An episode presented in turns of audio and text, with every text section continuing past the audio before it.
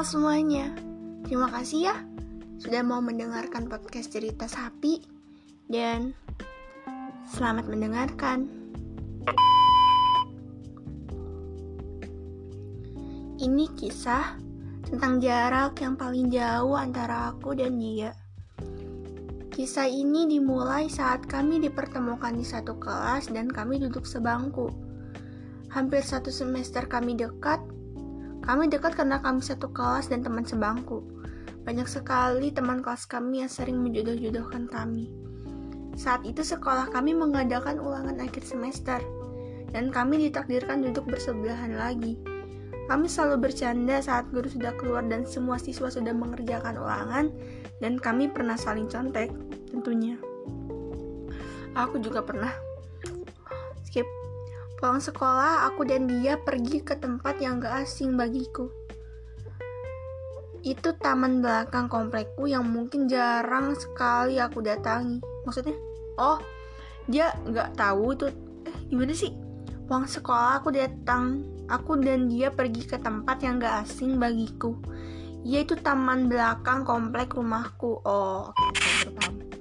Lanjut. Di taman itu dia mengungkapkan perasaannya pada aku. Aku kaget karena aku tahu dia beda keyakinan denganku, dan keluargaku sangat menentang hal itu. Saat itu aku hanya bilang padanya aku gak bisa menjawabnya sekarang. Dan seiring jalannya waktu, dia menanyakan jawabanku lagi, dan aku menjawab iya karena aku tahu dia yakin pada aku dan tulus. Sekitar hampir dua tahun kami pacaran diam-diam tanpa sepengetahuan orang tuaku dan dia. Dan kami pun hampir jarang sekali berantem. Dan saat Anif kami yang kedua tahun, dia bilang kalau hubungan kita gak bisa dilanjutin lagi. Saat itu aku gak terlanjur. Gimana sih? Sumpah gue gak paham. Skip.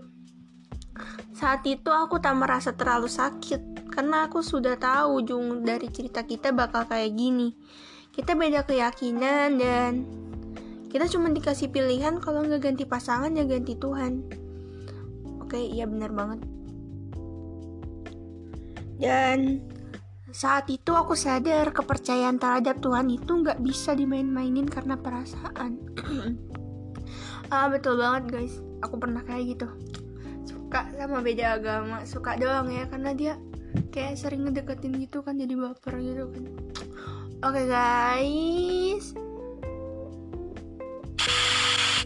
terima kasih ya sudah mau mendengarkan podcast cerita sapi. Sampai berjumpa di episode selanjutnya.